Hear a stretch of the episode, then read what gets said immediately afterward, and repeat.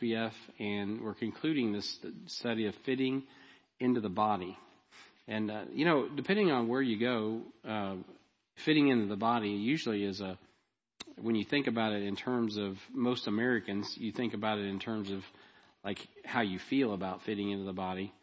Um, and so that's not really what we've been talking about. we have been talking about more doctrinal aspects of it. The body is important, and fitting into it is important, but not just at a social level. I mean, God has a purpose for every member of the body, and so um, the interaction that we have with one another uh, is most important. Uh, just like uh, the body and the, the physical body, right? Every if you don't have a uh, an arm, it's going to be like uh, you don't have a hand. You're like, how can I scratch the top of my head? You know, you need you need all the body parts. Ooh, something fell out of my head. Sorry about that. Uh, so, so, I don't know where that came from, but anyway, it looked like a piece of paper or something. I don't know. So, um, so in this lesson, we're talking about true love and true uh, forgiveness and true repentance. But before we get into all of that, uh, we've already covered uh, provision and protection uh, our function, which is our place in the local church, our relation, our relationships with God and others, and that really, the third one really touches on a lot how we uh, feel about one another and all of those things. The identification, who God says you are, the truth over how we feel, and then mission and vision, what God calls us to do, uh, and interaction, which is what we are now, touching the lives of others with the Word of God. So ultimately, that's what we want to do: is uh, touch the lives of others with the Word of God. And so we've we've covered all of those. Um, and we've touched on true love, in that we talked on how the love of God is pure and it's selfless, and it is. Um, and we talked about some of the, you know, how the word in John three sixteen is uh, tra- translated agapeo, uh, and that's that love is based in morality. Um, and agape love is not limited just to the Godhead. That's love that we can also experience. Um, we talked about point B, how other types of love are mentioned in the Bible. Um, there's, uh, let me get to that. Agape, stor, storge, I think is how I, I pronounce that. Storge, storge. It uh, doesn't look like storge, but that's how you pronounce it.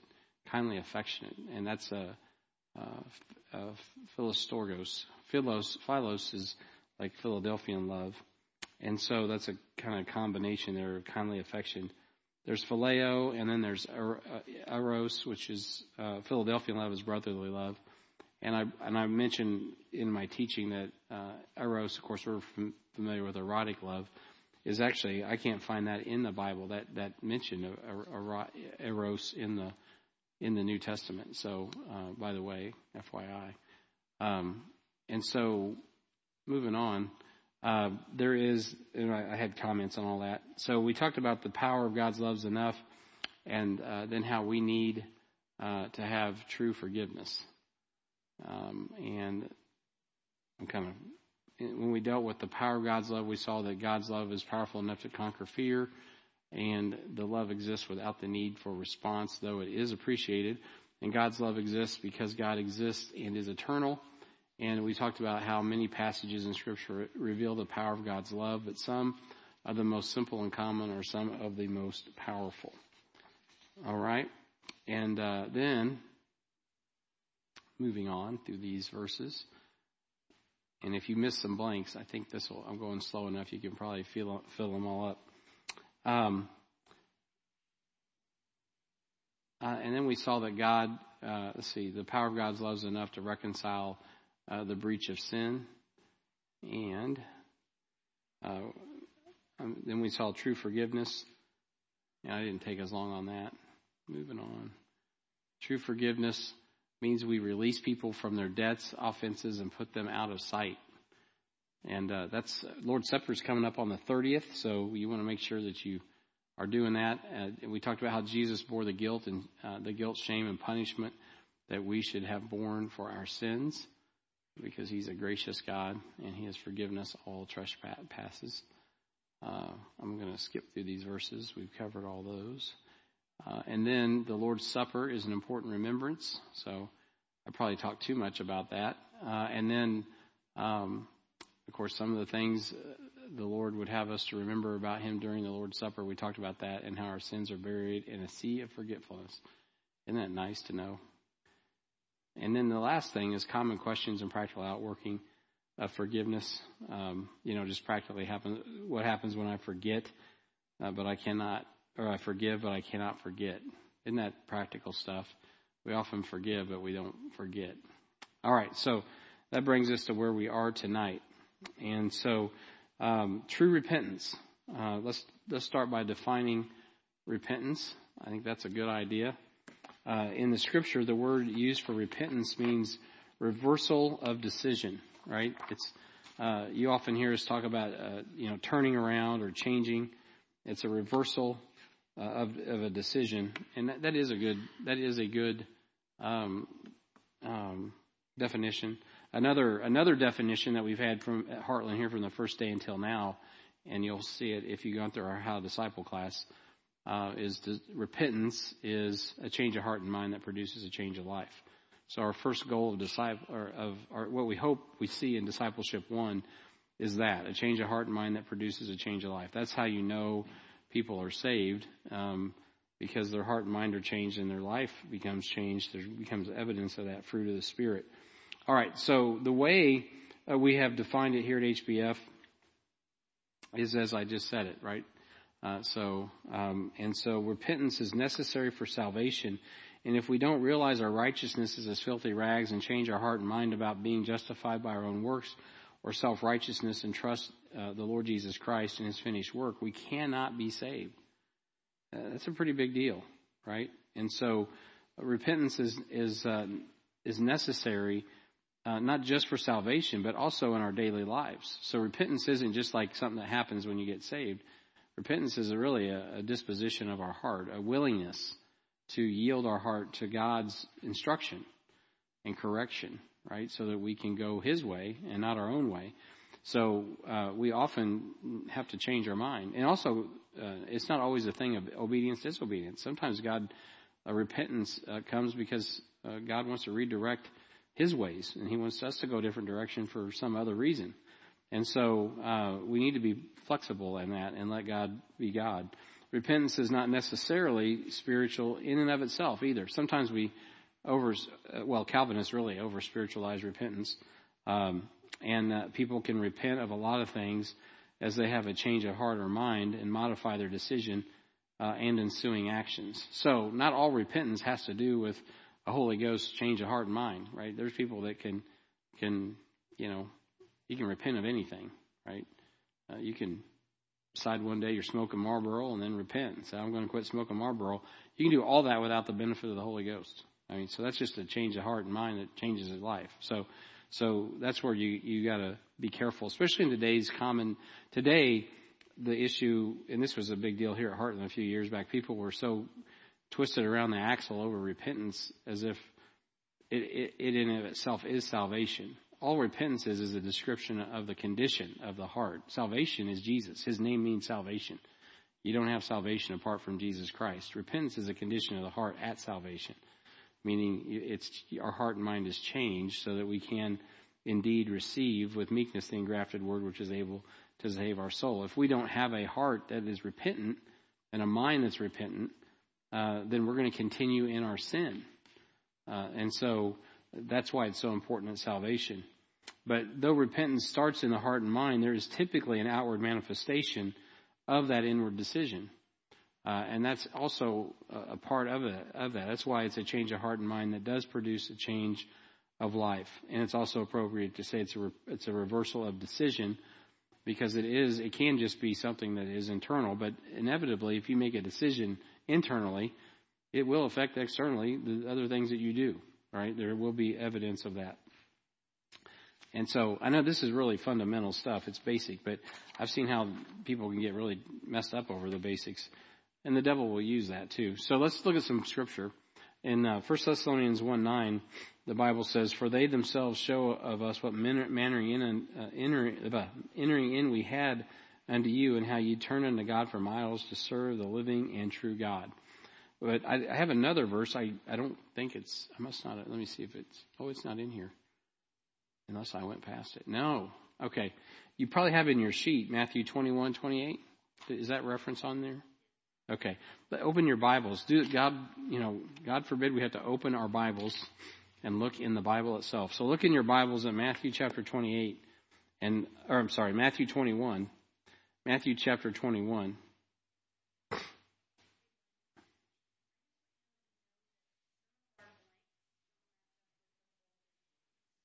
Oh, they don't? Oh, the blanks don't match up? Okay. That's good to know. So, on yours. Who's tampered with hers? Okay. It's magic. All right, Matthew 21 and verse 28. This is a really good passage. It says, "But what think? Uh, but what think ye? A certain man had two sons, and he came to the first and said, Son, go work today in my vineyard. He answered and said, I will not. But afterward, he repented and went. Uh, this is really one of the better examples that you're going to see of, of, in the Bible of definitions. I know Pastor Steve, whenever he wants someone wants to talk Bible repentance, he often will take them here because it really does give you in the Bible an example of what repentance is, right? So these two sons, you know, both um, had their own will and way, and uh, but the one they both said the same thing, right? Um, and uh, and they said, "No, I'm not going to do it." So when he changed his mind and went, right, it wasn't just changing his mind. Someday I'm going to go back and do what Dad wanted me to do. It's like no, when he went and did it. So it was a change of heart and mind that, and also changed his feet, and then he went and did it. So that was repentance. It's a pretty good example. The decision to go was followed with action. He went and entered the vineyard as he his dad initially wanted him to. So that's repentance. Good example. Um, so when Christians repent, there is an outward expression of their inward faith, as we see here in this verse, right? So when Christians repent, there's an outward expression of their inward faith. Uh, now, are, is anybody messed up on the, the, the blanks and the lines? Let me just, in case I need to go back and straighten any of that. Okay. And so, um, Paul could, definitely, now this verse doesn't say um, repent, what word would what word would we be pointing to though that means the same thing? In verse nine. For they themselves show of us what manner of entering in we had unto you. And yeah, and how you turned to God from idols to serve the living and true God.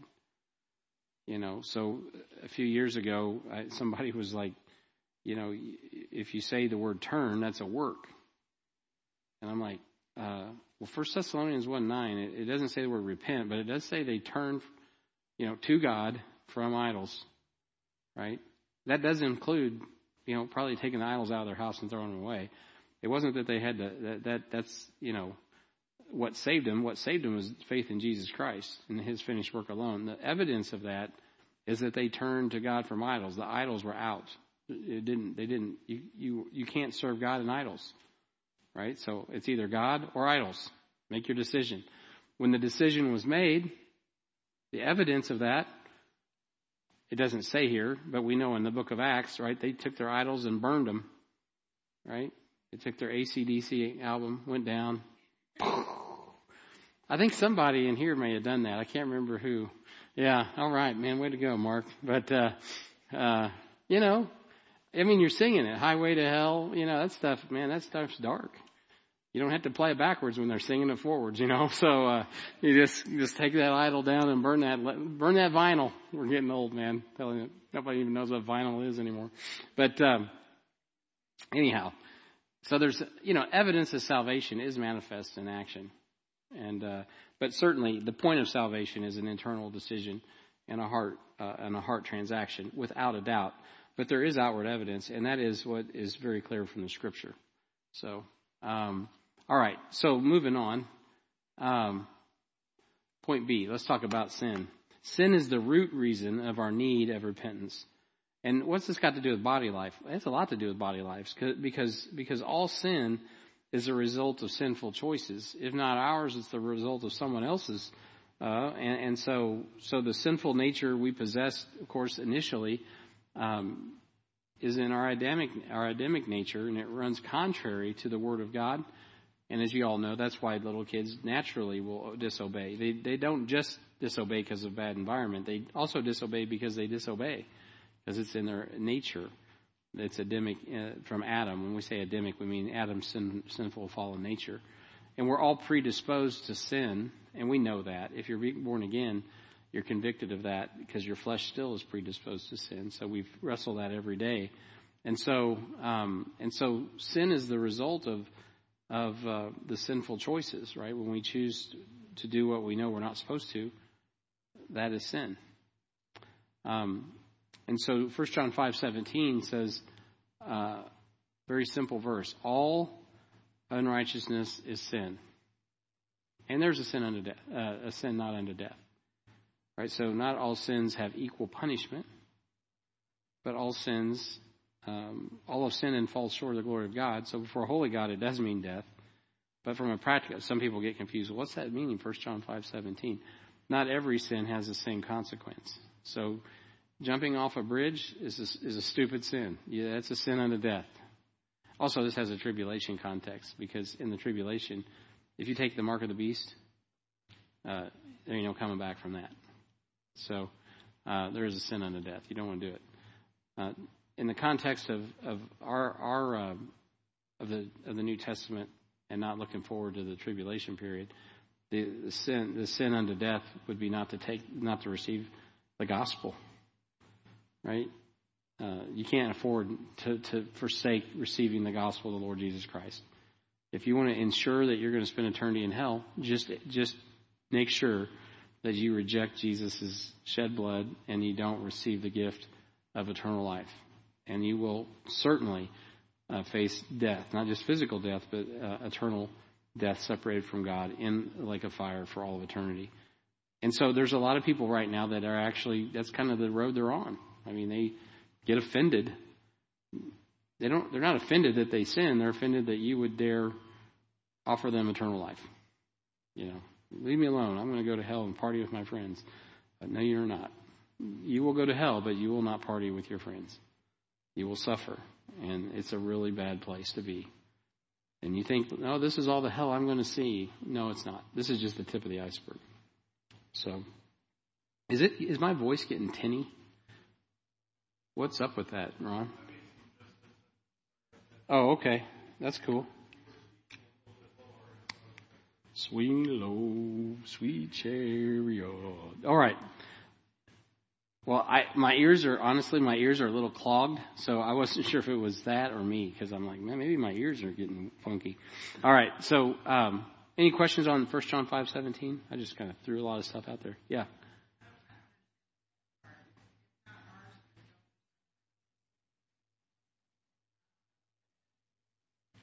Oh, all, all sin is a result of sinful choices, if not ours, uh, the result of someone else's. Yeah, uh, sin, it is possible that uh, other people's sin affects you.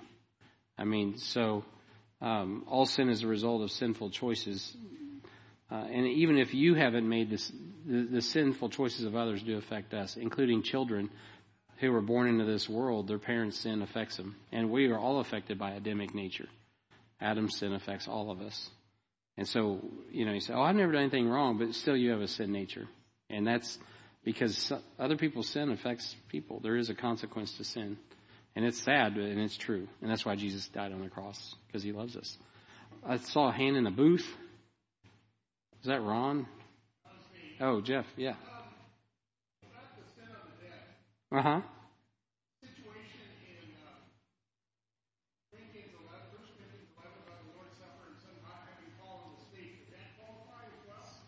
Yeah, good, good, good. Yes, very good uh, reference. Jeff is saying, 1 Corinthians chapter 11 there, where Paul is given the uh, the uh, admonition to people to take the Lord's Supper seriously and the unity of the body seriously.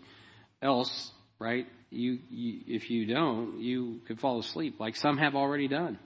So God reserves the right to uh, revoke your earthly privileges here, and and He doesn't say because they're lost if anything, the implication is because they're saved, but they're not taking the the the body seriously and the unity of the of the body.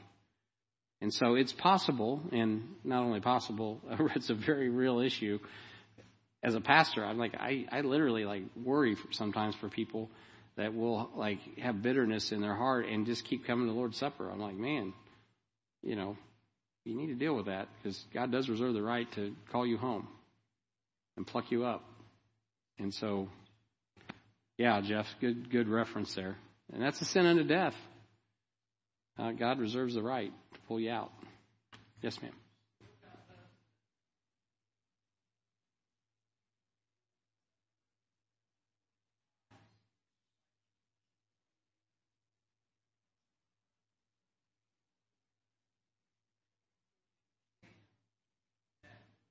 Uh huh. Well, the, and the question is, what happens when somebody in the church partake, partakes the Lord's Supper ignorantly and not really, really appreciating uh, the magnitude of what they're doing? I think is that accurate? Yeah. Then of course God typically would have grace. He reserves the right to do what He wants, but I mean, He obviously has grace. I know I didn't understand the Lord's Supper myself for years. I was taking it Frank, one of the reasons you, there's a date, one of the reasons Baptists don't overly emphasize it is because we we reject the notion of the Eucharist. Amen and amen. Right?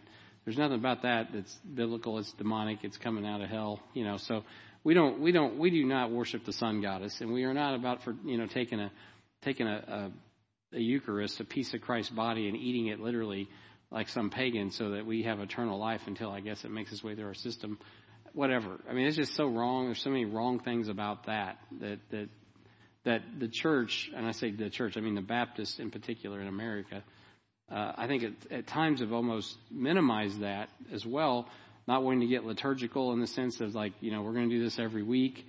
Um, you know, it's off as you do it. We don't do it every week because we don't want to get ritualistic about it and get people in a mindset that, you know, I'm not right with God, I can't function right. So it is as off as you do it. So we're, we're sensitive to all of that.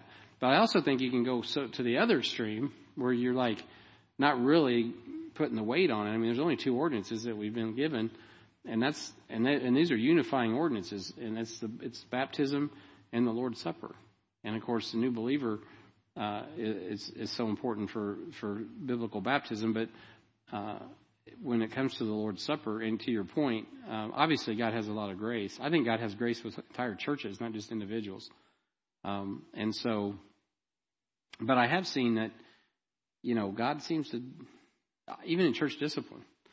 Uh, and again, I, I, sad to say, I really wasn't taught a lot of this, like in practicalities. I just kind of figured it out as I was becoming a pastor because of some sin issues in the church that I'd experienced previous to coming to Harrisonville. Um, that you know, hey, why don't we make the sending? You know, we send people out as missionaries. We send the church out each Sunday after church. Go ye therefore and teach all nations. Right? Uh, we come together and we celebrate baptism when people come in to the body. But there's also, and we celebrate sending missionaries, but not in an ordinance situation. But I, I realize that like there's a maintenance thing here with the Lord's Supper if the time in which we're observing the Lord's Supper is also a great benchmark for people to get their heart right.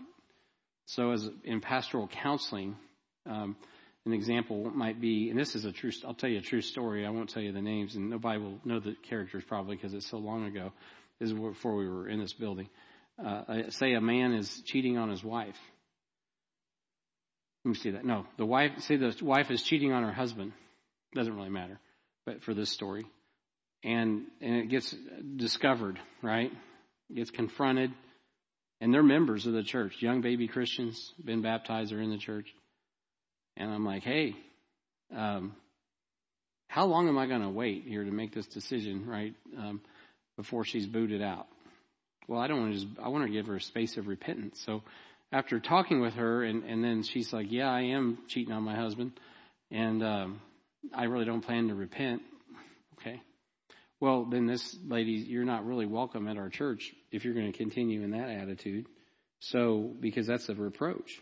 The Bible doesn't give you that, you know, there was, it just doesn't give you liberty to be an adulteress. It just doesn't. And to continue in sin, oh, God forbid, how shall we continue in sin? That grace may abound. I mean, that's anathema. Okay, so, but I don't tell the whole church this. It's none of the church's business because my hope is the lady repents, and um, and the husband will receive her. And so, husband's heartbroken. Husband wants his wife. Blah blah blah.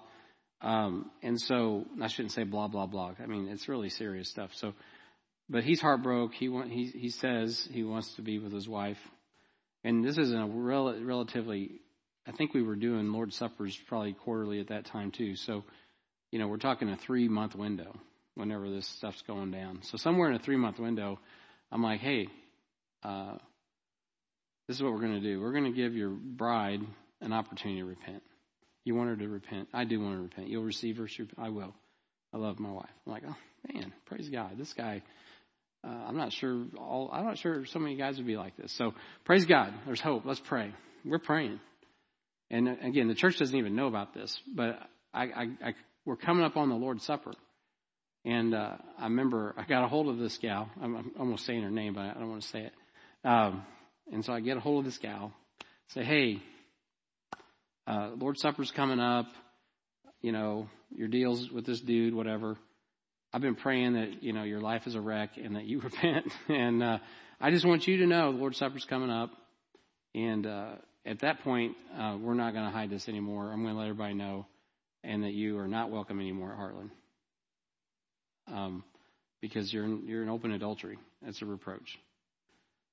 Um, and so, now, this is a few weeks before Lord's Supper. And so this lady calls me back, I don't know, days later, and she's just a wreck. I am so sorry. I repent. I want to. I'm like, awesome. So, talk to husband. And, uh, oh, well, uh, uh, okay. Now, I don't expect him just necessarily welcome her back with open arms, but she's repentant. I mean, like moved out of the house, wants to move back in with husband. Uh, okay, and maybe they, maybe, okay, I won't get into all the details, but maybe that's not able to be happening immediately, but let's try to work toward reconciliation. Okay, pastor, okay. But I'm getting the feeling husband isn't nearly as loving as he was a few months earlier. What's going on now? Oh, guess what? Someone else wants to cheat, not keep their vows.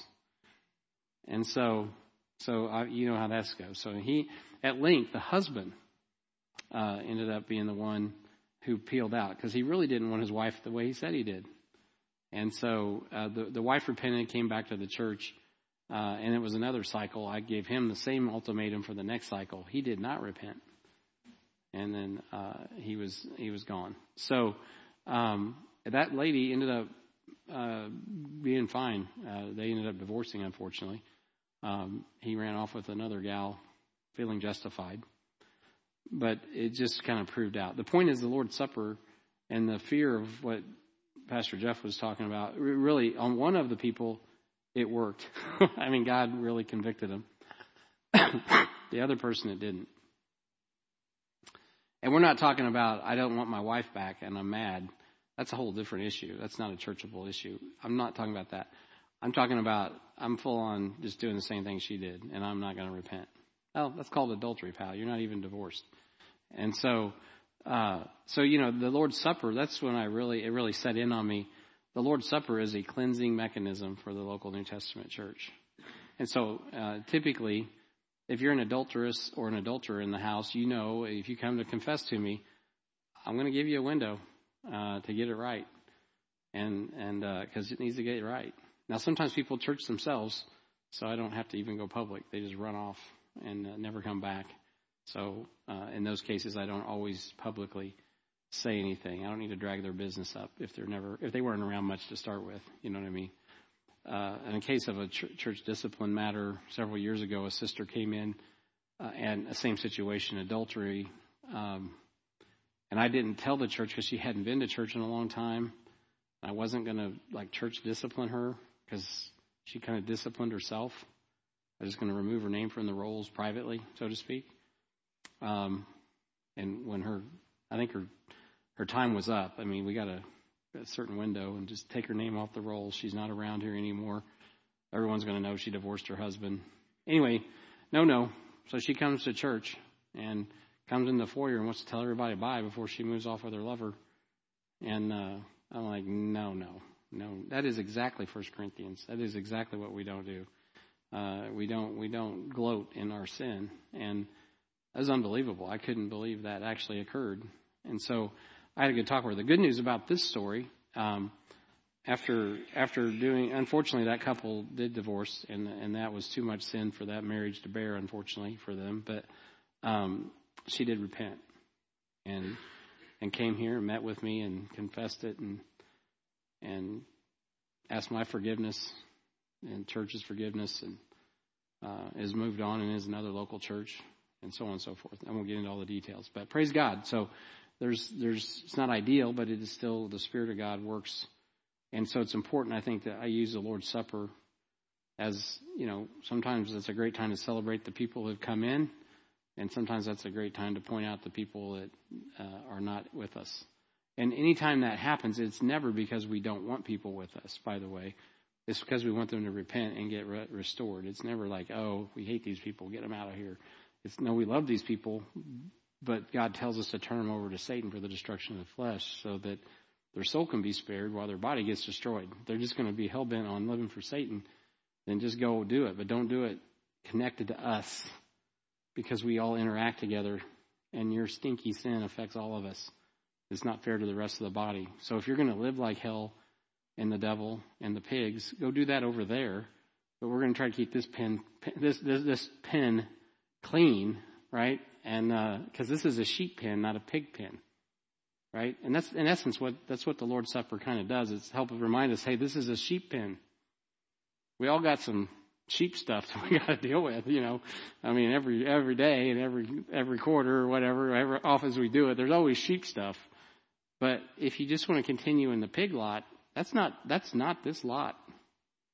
Right? There's a point where we we just we just blow the whistle.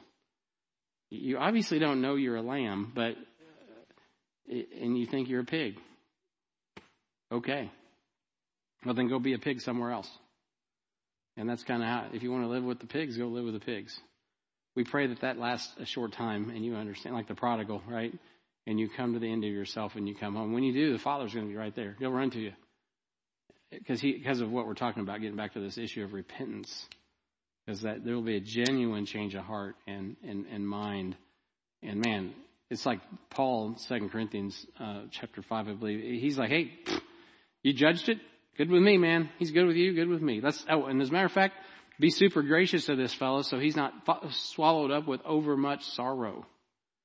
So God, God forbid that we sit around and bring people's past up and beat them over the head with it all the time. That's not the goal. It is not. God forgives. We just talked about that, right? And so praise God for forgiveness. And we've been forgiven, so we extend it. It's actually about people just being in, in the will of the Lord and glorifying God and also having the benefits of that in their life. We want to have it, want to see them have that power in their life. This is, I hope this is good discussion. It, it, it does have to do with repentance and it even has to do with sins unto death. Because if you just continue to live like a pig long enough, God is not obligated to, to keep you alive or bring you back to the sheep pen. He may just go ahead and slay you right there in the pig pen, and uh, that's where it ends. And uh, He'll take it up at home. The way I look at that too, uh, along this subject, that kind of helped me process this, is just a mother-father relationship, like in a household of faith, uh, or any normal household, uh, any I say normal, any you know biblical household. Let's just say that even lost people can get this analogy. So in a, in a good household, there's a there, this is crazy that people don't get this anymore because genders are messed up and everything. But once upon a time, children, there was a man and a woman. Anyway, so uh, and so in a normal household, in a biblical modeled household, you have a husband and a wife, right? And then you got the children.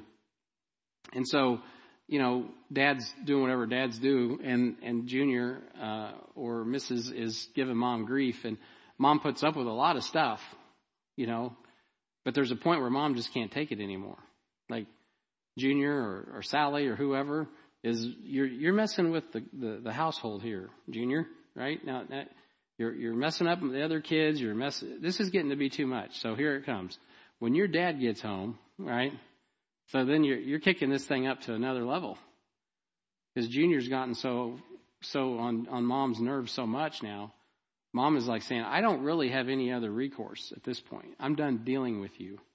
I'm handing you over to the Father. And then when he gets home, you know, and back, you know, back in the good old days, everyone knew what that meant. Now today it's a whole other deal. But back in the good old days, when mom said, wait until your dad gets home, that meant something. That meant like, you don't want that. Because dad, he just don't care.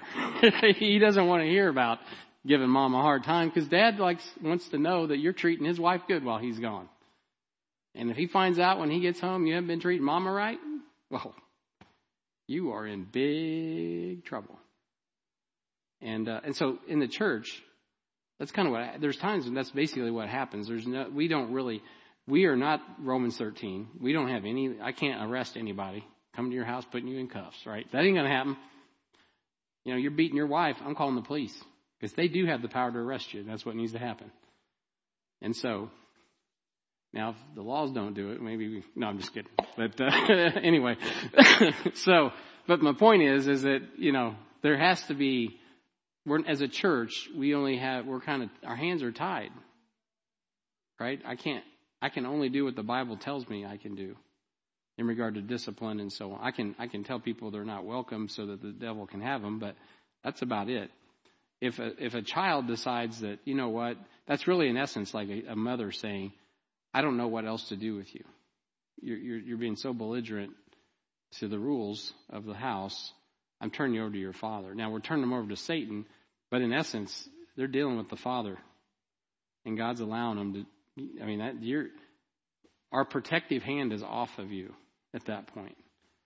You are on your own. You want to be on your own? You, okay. Then our hands off. That's between Satan and the Father. And however the Father chooses to let Satan deal with you is between you two. You three, I should say rather. Because Mama has just been replaced by Satan. And if that's who you want to go with, then see how it goes for you. Because he will not treat you as good as he promises. And he has deceived you. And that's in essence what happens.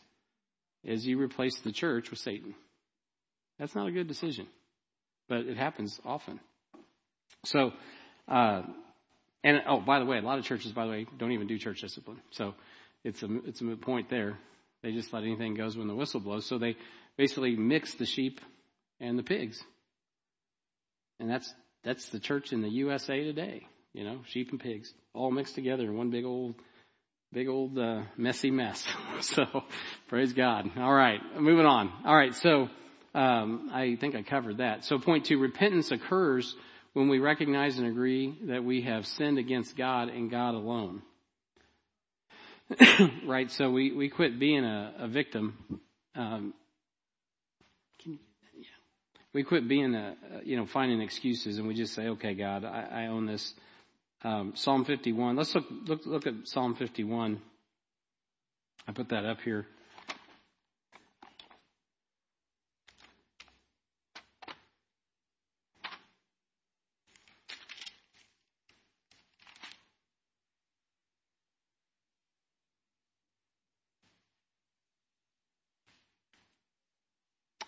And I really like verse four, but let's, let's just walk through this. There's times in my life where I've just literally, if you if you're in a place where you really are in repentance and you and you and you maybe even have guilt, you know, I've, I got little tricks I use when I disciple people where I encourage them to write all the sin down and and you know tear it up or uh, the things that are troubling you, so you can discern between conviction, which is specific, and, and just generalized guilt, like I just don't feel right, which is an emotion, not just specific things that you need to repent of.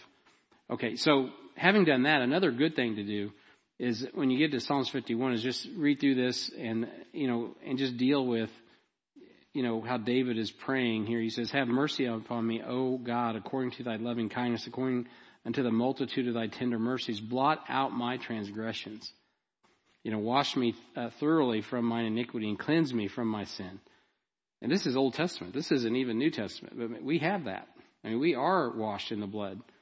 Um, for I, I, but this attitude of I, for I acknowledge my transgressions and my sin is ever before me. And verse four gets to the, the thrust of the matter here. Against thee, against thee, thee only have I sinned and done this evil in thy sight, that thou mightest be justified when thou speakest, and be clear when thou judgest. Now, in the matter of Bathsheba and Nathan confronting David, is God the only one that's impacted by David's sin? Of course not. So David isn't saying my sin is not grievous and affecting like my child that died or my, uh, my the nation of Israel, because certainly it is. But he's letting God know my offense is against you, Lord.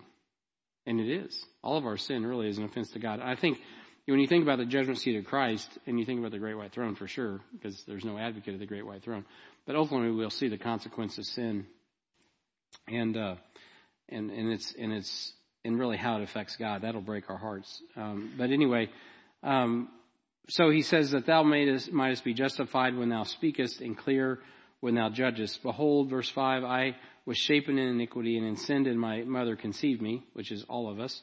Behold, thou desirest truth in the inward parts and in the hidden part. Thou shalt make me to know wisdom. Purge me with hyssop and I shall be clean. Wash me and I shall be whiter than snow. Make me to hear joy and gladness that the bones which thou hast broken may rejoice. Hide thy face from my sins and blot out all mine iniquities. And then verse 10. And this, this is a great prayer. Create in me a clean heart, O God, and renew a right spirit within me. Man, those are things that we can still ask God to do. Cast me not away from thy presence and take not thy Holy Spirit from me. In verse 11, doctrinally in the New Testament, God cannot take his Holy Spirit from us because our soul is sealed unto the day of redemption. Um, but you know what? We do want, we, we want to have the joy of our salvation. You can lose joy. You can lose um, assurance. Lord, restore the assurance. Uh, give me the comfort of the Holy Ghost, right? Um, restore, unto, verse 12, restore unto me the joy of thy salvation and uphold me with thy free spirit. Like, restore to me the, what it felt like to know I was forgiven. Oh, you ever lose that feeling, that loving feeling of knowing what it was like to be forgiven because you're swallowed up with guilt and shame? I don't know anything about it. No, we all, I think most of us do, right? Because we fall short even as New Testament Christians and all of that, walking in the Spirit, there's days we're just like, man. And so, man, Lord, restore to me the joy of thy salvation. You know, First John speaks a lot about our joy. Uphold me with thy free spirit. Lord, give me liberty. Then will I teach transgressors. Give me hope that I can be restored and usable. And even my repentance, right? Even my disobedience can be used as a lesson. God still uses David's disobedience as a lesson. Then will I teach transgressors thy ways, and sinners shall be converted unto thee. Right? I want to go back to doing your mission, Lord. Put me back on mission. I haven't been discipling. I haven't been leading people to Christ. I haven't been witnessing because I'm walking in the flesh. Oh God, give me doors of utterance. Help my heart be focused back on what you called me to be and do, so that I'm, I'm I know I'm in your will. When you're out witnessing to people, you just can't like do that. In the, you can do it in the flesh, but you ain't gonna feel good about it, right? But when you, you feel good about it when you're walking in the Spirit, and you know it, because it's one of those hard things that we need to do. Rather, it's not even about where you go and what you do. Just do it, and God gets the glory. And uh, and so, get me back out where I'm teaching transgressors thy ways, and sinners will be converted unto thee. Deliver me from the from blood guilt, guiltiness, O God, uh, thou God of my salvation, and my tongue shall sing aloud of thy righteousness. O Lord, open thou my lips, and my mouth shall show forth thy praise. For thou desirest not sacrifice, else would I give it. Thou delightest not in burnt offerings. Lord, there's nothing I can do to cover this. Um, I'm not gonna. I'm not gonna do uh, what's that? Uh, I'm not gonna beat myself up, right? Get, become an ascetic. Lord, I'll just do 500 jumping jacks for you, and then you'll forgive me. You know, no, you're just gonna have sore feet. So, uh, Lord, there's nothing I can do. I'm just gonna come to you. Uh, the sacrifices of God, here it comes, are a broken spirit and a broken and contrite heart. Now that has to do with repentance, right? It's a, it's an issue of the heart and mind, the spirit. Uh, oh God, thou wilt not despise. And the Bible says that in several references, right? Broken and contrite heart, God, He will not despise. Do good in thy good pleasure unto Zion. Build thou the walls of Jerusalem. Then shalt thou be pleased with the sacrifices of righteousness, with burnt offerings and uh, whole burnt offerings. Then uh, shall they offer bullocks upon thine altar. So that's a great chapter to just, if you're dealing with uh, sin and repentance and just a prayer back to God you know, obviously you got to put some of that in the biblical context, but uh, that's Old Testament. We're in the New Testament. But the heart of that prayer works in any dispensation. It's a genuine, repentant desire to be right with God. And so uh, I just really love that passage. How many of you have read that before? Okay, probably two thirds of you. So if you haven't, that's that's something new. Add it to your repertoire, and uh, and keep that close and handy. All right, let's talk about point C. So point C, it's important to that uh, it's important that we do uh, wallow in sin. Um, that should be don't wallow in sin, but get back up and continue forward in faith. Yours says do, doesn't it? Yeah, it's supposed to be don't. Uh, that should be don't. That's a typo. Sorry, guys. I should have had that fixed. Um, it's important that we wallow in sin. No, it's don't wallow in sin. Oh boy. Uh, so wallowing in guilt and shame over sin is not genuine repentance. Uh, that's guilt and shame. Uh, that's not what we need to do. So true repentance recognizes God's ability to cleanse our wretched sin and grant us pardon and forgiveness. That requires faith. So it's really an issue of faith, believing what the Word of God says about your sin and Jesus' sufficiency. Wallowing in your sin and just, oh, woe is me, I'm a sinner, blah, blah, blah. Well, there's a point of pride in that at some point. There's a lack of faith. I mean, have, why haven't you availed yourself of the grace of God at this point? Come on. Come on now. Believe the Bible. Confess your sin. He is faithful and just forgive your sin and cleanse you from all unrighteousness. Why, why are we still wallowing in this thing? Are you wanting to be a victim? Are you not believing what Jesus, is Jesus Christ's sacrifice not enough? How strong do you think you think your sin is better than Jesus? I mean, come on, man, get your head in the game and realize that God didn't create you to live in this in this guilt. Get up and serve Him. Get up and go forward. So uh, we may hate our flesh and the results of feeding it, but we cannot afford to do penance to pay off our sin debt. And the devil will get Baptists caught in penance more than any Roman Catholic. I mean, I got to work at the church every day. I got to be there. Every, there's nothing wrong with being here, but you're, I mean, the reason for that is what to pay off a sin debt. Your sin's already been forgiven. We don't serve God out of obligation. We serve God out of gratitude. There is a big difference, and there probably are several, and even in our church today, that are serving God out of obligation.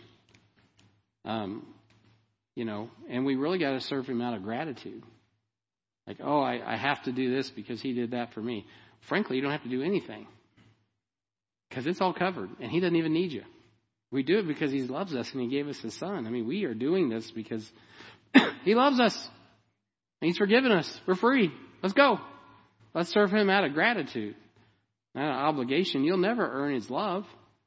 You can't. He loves you unconditionally. He just loves you because he loves you. It's not because of what you do for him. Well, maybe if I clean the church 10 times, he'll love me more. No, he'll love you more if you don't cleanse the church. You should do the church. You should cleanse the church because it honors God, glorifies God. You want to see people get saved. You want to be a good example, and you're just grateful you're going to be in heaven.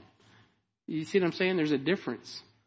Um, and so sometimes we get we get caught up in this penance that we're going through, like a Roman Catholic. You know, like we're trying to pay off sin debt. And so our sin's forgiven. It's forgiven. We interact with God and one another out of an attitude of gratitude. So, you guys know these verses, so I'll throw them up here real quick. If we confess our sins, plural, He is faithful and just to forgive us our sins, plural, and cleanse us from all unrighteousness.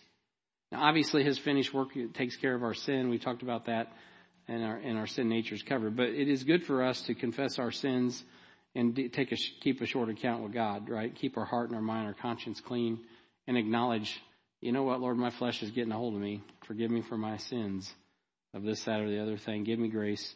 Proverbs twenty-eight thirteen. He that covereth his sins shall not prosper, but whosoever confesseth and forsaketh them uh, shall have mercy. Right? And we want to see the mercy of God. Continuing in sin that grace may abound, Paul says, God forbid, how shall we that are dead to sin live any longer therein?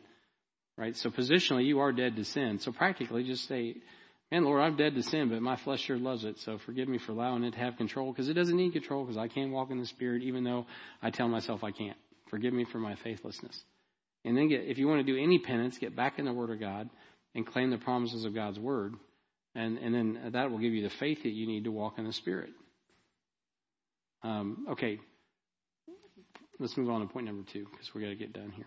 Repentance is never a bad thing when we're choosing God's will over sin. So 2 Corinthians 7, uh, 9, yeah, it's not a bad thing. It's, it's weird. We can, it's weird how you can argue over repentance being a bad thing, but it happens somehow. 2 Corinthians 7, 9 says, Now I rejoice not that you were made sorry, but by, but you sorrowed to repentance. So you can be sorrow, sorrowful without being repentant. For you were made sorry after a godly manner that you might receive damage um, by us in nothing. For godly sorrow worketh repentance to salvation, not to be repented of, but sorrow of the of the world worketh death. So you can be sorrowful and have a a salvation experience based on a repentant heart, uh, or you can be sorrowful and have a repentance that worketh death. And so um, that's an interesting thing. So there are some who see repentance as a work that nullifies God's grace in the believer's life. That's exactly the opposite of what true repentance is. Repentance is a decision of heart that allows grace to overcome the works of the flesh. Whereas there is obviously a sorrow that is not godly. And that would be a sorrow that laments being caught. Not the loss of fellowship that's associated with sin. Right? So there's a there's a sorrow unto death. It just leaves you in your sin. It's this, I got caught. I am so sorry I got caught. Anybody ever know folks like that? If you've had kids, you know as a parent. That is a sorrow unto I got caught. That is not a sorrow unto salvation. So that affects the way things get dished out. Um, so, um, so yeah. So for us as believers, you know, we have the same relationship. We have a relationship with God, and we want to say we want to really have a repentance you know, that, that, uh, is a decision of heart that allows grace to overcome the works of the flesh. And, and so easier said than done. You know, these things are easy in concept, but eh, in our life it doesn't always work out so easy. The third thing is godly repentance gives us grace to go forward. And you can imagine, just when you take all the members in particular, if we're not dealing with our sin individually, then how that affects everybody co- collectively and corporately you get a little prickly. So Philippians chapter 3, and going forward is important. Philippians 3.13, the Bible says, Brethren, I count not myself to have apprehended, but this one thing I do, forgetting those things which are behind and reaching forth unto those things which are before. I press toward the mark for the prize of the high calling of God in Christ Jesus. Let us therefore, as many as be perfect, be thus minded. And if anything, if in anything ye be otherwise minded, God shall reveal even this unto you. You see, if Paul was just dealing with the law, he'd be murdered for murdering. He not murdered, he'd be executed for murdering. Let me state that properly. If Paul was just under the, Paul was under grace. So he could forget, I mean, he didn't like literally forget the stoning of Stephen, but in essence, he put that under the blood of Christ and then he went forward. He didn't allow that to just bog him down forever. I can't believe I was in charge of persecuting the church. Oh my gosh, it's so terrible. It's, Paul reckoned with that on the road to Damascus. Lord, what wilt thou have me to do? It didn't take him very long in his heart to get that straightened out. Uh, I'm not dead. I'm still alive. Okay, then, what do you want me to do? Because God reserved the right to just kill him right then. Right? You, you killed my boy Stephen. You've been persecuting my church. It's so hard for thee to kick against the pricks. And I've just been messing with your heart, Paul, because I'm bigger than death. I'm not going to kill you. I'm going to use you to give people life. I'm going to use you as an example. Sir, yes, sir.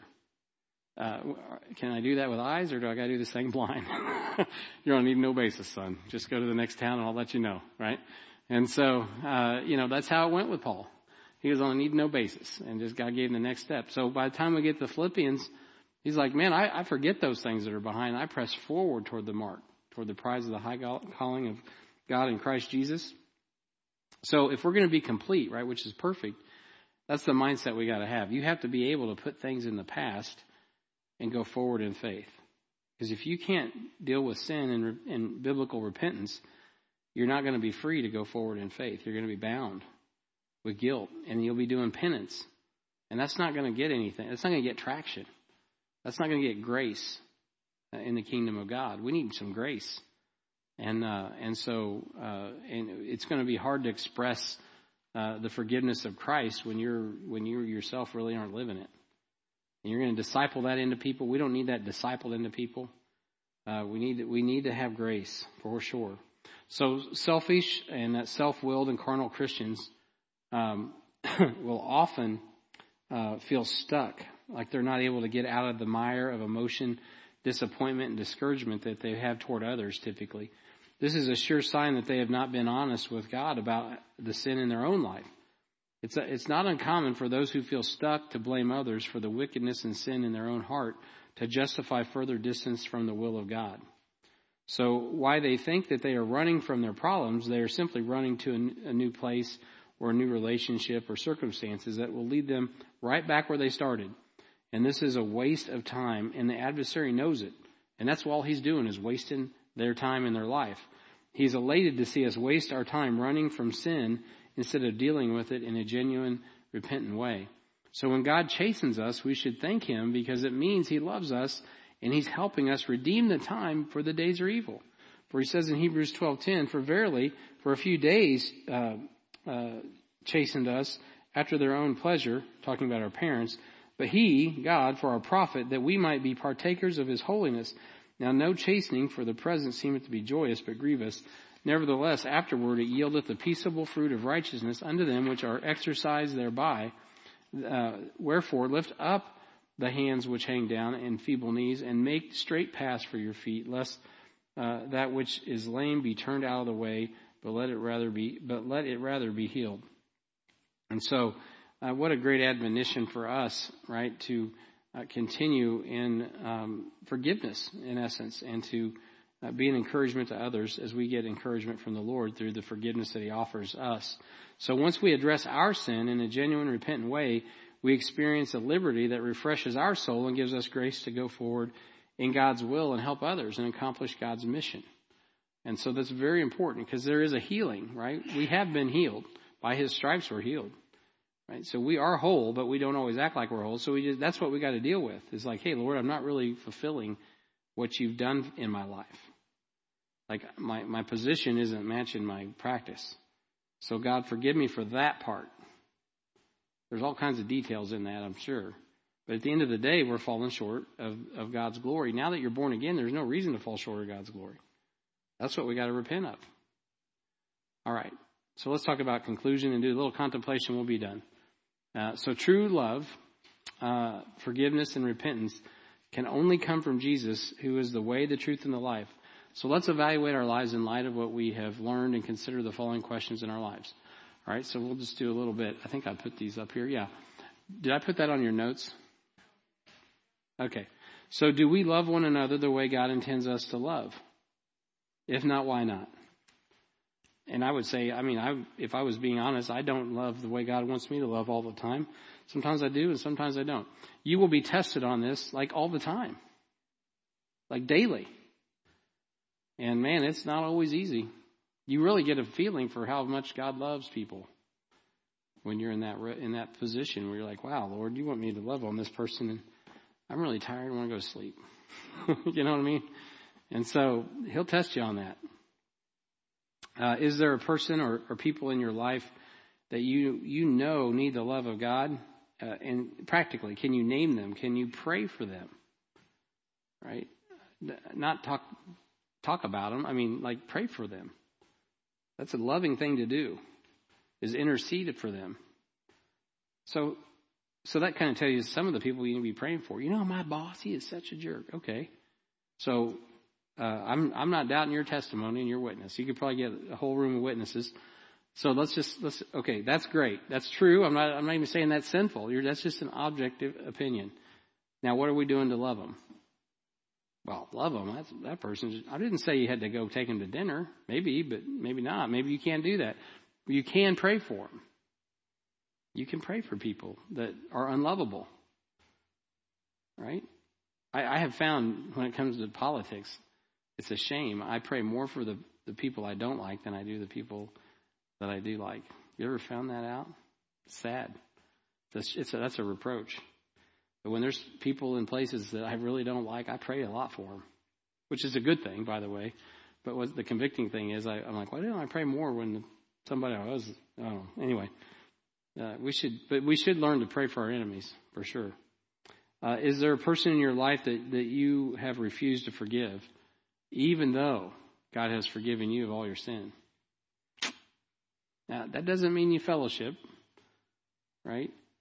Uh, I've been amazed at that, though. I, I, Amy and I had a good friend who was molested by a parent. I won't get into the details. I don't want anybody to know who they are, but I, I tell you what, guys, it was hard for me to forgive them.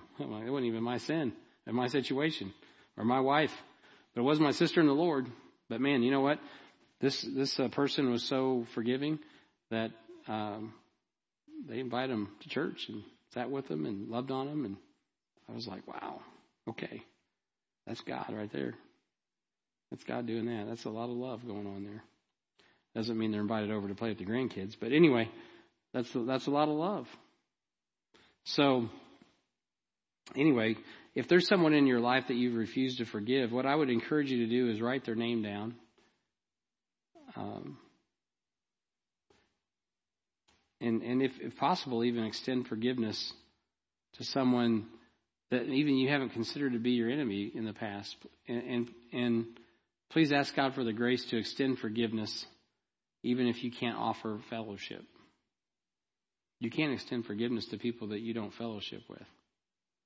And maybe you shouldn't fellowship with, even, right?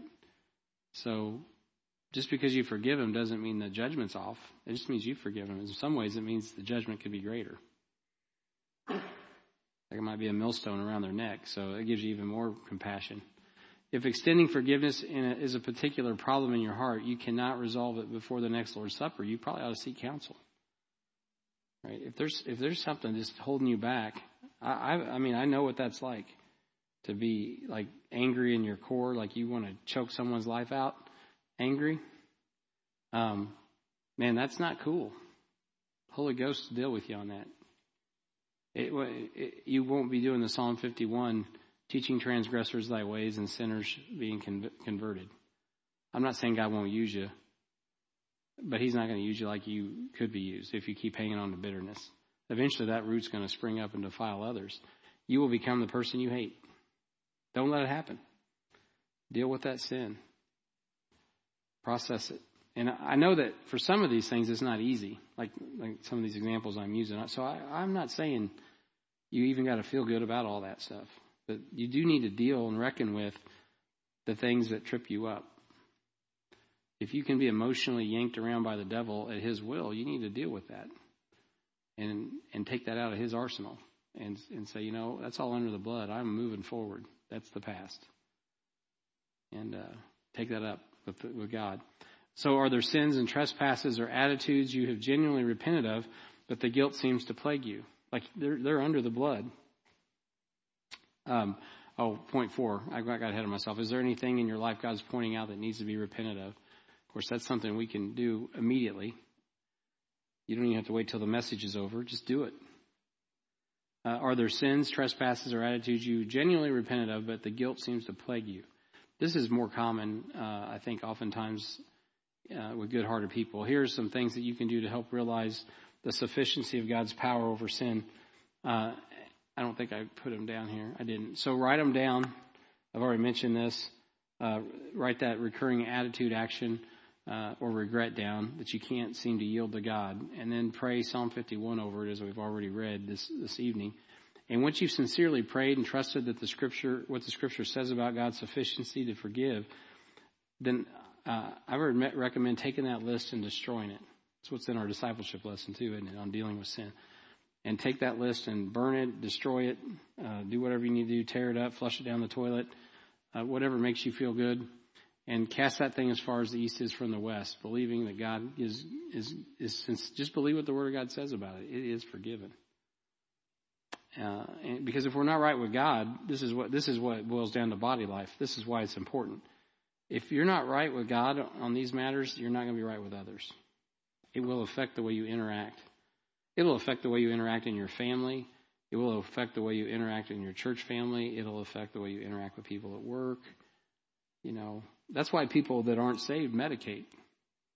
That's why people that are saved medicate with things they shouldn't. But, you know, that's all about changing how you feel instead of letting God help you process those feelings biblically. So make sure you, you are taking account for sin and dealing with it so that you can interact in a healthy way with the body of Christ, and you can get to that passage in, in uh, Psalm 51 where God is te- using you now, in spite of the sin of your past, to teach sinners uh, and transgressors the ways, and sinners will be converted, right? You want to see fruit in your life, the fruit of the Spirit, God's Holy Spirit. So the truth is, you're, you've already been forgiven. So the issue is, why haven't we forgiven others? And and that's really it's hard to not forgive others when you really reckon with how much you have been forgiven, and that's a matter of faith. Um, and so, okay, that concludes our uh, our teaching on that. So the primary purpose of this lesson is to teach us that we have been called to fulfill the Great Commission through this local New Testament church. And that's why we've gone through the, this study. I hope this has been good. I think I've had a lot of positive feedback, actually, more than I would have expected. Um, so we'll, we'll do some, we have some other topics around the corner, and I'll let you know which ones are coming up next. Uh, we have some short ones like uh, dispensations. I got to get that in. Jan Smith will want to be here for that. Uh, we do that every year, just a one night dispensations uh, course. But um, we're going to do some QA. We got lots of time for QA this year, which is is good. Uh, so we'll have a season of QA, question answer for those of you that know what QA is. Uh, it's not quality assurance. That's, you've been at work too long. So this QA is question answer. Um, but we will do that with some quality assurance, I promise. So um, we'll be having that. Any questions on, the, anything we covered tonight? I still I still have five minutes. What a blessing! All right. Well, let's. Uh, if there's no questions, remember those that we had on the prayer list. Uh, this coming, it's going to be a busy weekend coming up. But be praying for the might, King's mighty men, um, and then um, for those of you that are on the uh, ministry leader team, we'll have a, a Sunday meeting at at four o'clock. I almost said three o'clock. Four o'clock. Uh, five o'clock will be pastor's meeting. Six o'clock will be our normal church service on Sunday night. Sunday morning we'll be back on, of course, uh, at nine and ten thirty. Had a great turnout at Easter. Um, had several to follow up uh, on, and so just be praying about those that need to make decisions. Um, and uh, and and there's some you know already talking about joining our church and all that. But I just just pray that God gets everyone connected and directed, discipled, and uh, we continue to build the body of Christ the way God wants us to. So, did you guys enjoy Vision Conference? I had good feedback on that. I've had some. that that bell's been ringing in some people's hearts. So I'm praising God. Keep praying that God uses that uh, and that we continue to build uh, on what God is doing uh, in the next days, weeks, and years uh, to come as God continues to fulfill His will.